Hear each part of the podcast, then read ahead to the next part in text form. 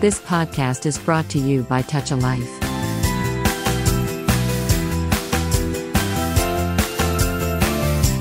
మహిళలకి అన్ని రకాలుగా చేయూత అందించేందుకు స్వచ్ఛంద సంస్థలని సాటి మహిళలే ఏర్పాటు చేయడం మనం చూస్తున్నాం ఇది నిజంగానే సంతోషించాల్సిన విషయం కూడా అయితే కేవలం పదిహేడేళ్ళ వయసులోనే ఒక అమ్మాయి స్వచ్ఛందంగా సాటి మహిళల కోసం పనిచేస్తూ తనకంటూ ప్రత్యేకమైన గుర్తింపును తెచ్చుకోవడం గొప్ప విషయం కదా? ఇప్పటికీ మహిళలు తమ ఆర్థిక లావాదేవీల్లో ఎక్కువగా ఇంట్లోని మగవారి మీదే ఆధారపడుతున్నారు. అలాంటి వాళ్ళకి సాయం చేస్తూ శబాష్ అనిపించుకుంటోంది బెంగళూరుకు చెందిన అనయ జేతానందిని. సర్జాపురాలోని ఇండస్ ఇంటర్నేషనల్ స్కూల్లో పదకొండవ తరగతి చదువుతున్న అనయ ఎలాంటి లాభాపేక్ష లేకుండా ఫిన్విన్ అనే స్వచ్ఛంద సంస్థను ఏర్పాటు చేసింది. అందుకు ప్రధాన కారణం గురించి ఆమె మాట్లాడుతూ ఒకరోజు మా ఇంట్లో వంట చేసే అనిత అనే మహిళ ఏడుస్తూ వచ్చింది. ఏమైందని అడిగితే తనెంతో కష్టపడి సంపాదించిన డబ్బుని తన భర్త ఖర్చు పెట్టేస్తున్నాడని చెప్పుకొచ్చింది. ఆ రోజు నాకు ఒక విషయం అర్థమైంది. మహిళలు ఎంత కష్టపడినా సరే వచ్చిన ఆదాయం మీద వాళ్ళకి హక్కు నియంత్రణ ఉండదు అని. వచ్చిన డబ్బంతా నేరుగా వాళ్ళ భర్తల అకౌంట్లలోకే జమ అవుతుంది దాంతో వీళ్ళకి ఆ డబ్బుని ఖర్చు చేసుకునే స్వేచ్ఛ ఉండటం లేదు.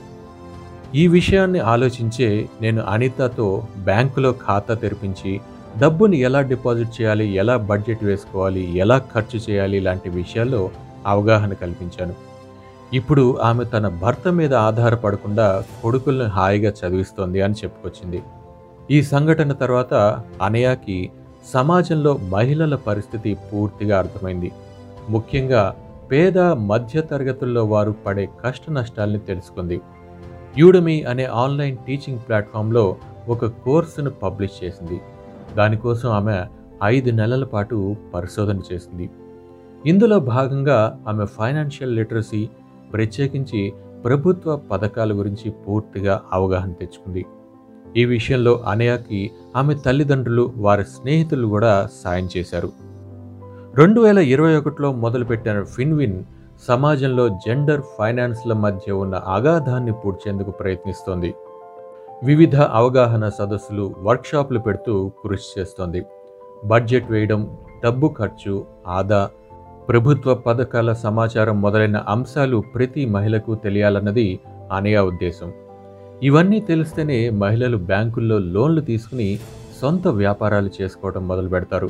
అలాగే రకరకాల ఆర్థిక మోసాల బారి నుంచి తమని తాను కాపాడుకోగలుగుతారు. అన్నిటికంటే ముఖ్యంగా ఆర్థికంగా స్వతంత్రురాలుగా సమాజంలో గర్వంగా జీవించగలరు అంటోంది అనయ ఇప్పటి వరకు ఆమె నాలుగు వందల మంది మహిళలను ఫైనాన్షియల్ లిటరసీ వైపు తీసుకువెళ్ళింది. అందులో చాలామందికి బ్యాంకు ఖాతాలు తెరిపించడం ప్రభుత్వ పథకాలు వినియోగించుకునేలా చేసి వాళ్ళ సొంత కాళ్ళ మీద వాళ్ళు నిలబడేలా చేసింది ఇంత చిన్న వయసులోనే సమాజం పట్ల బాధ్యతతో ముందుకొచ్చిన అనయ లాంటి వాళ్ళు తప్పకుండా ఇతరులకి స్ఫూర్తిగా నిలుస్తారు You have just listened to Tall Radio Podcast. For more podcasts, visit www.touchalife.org.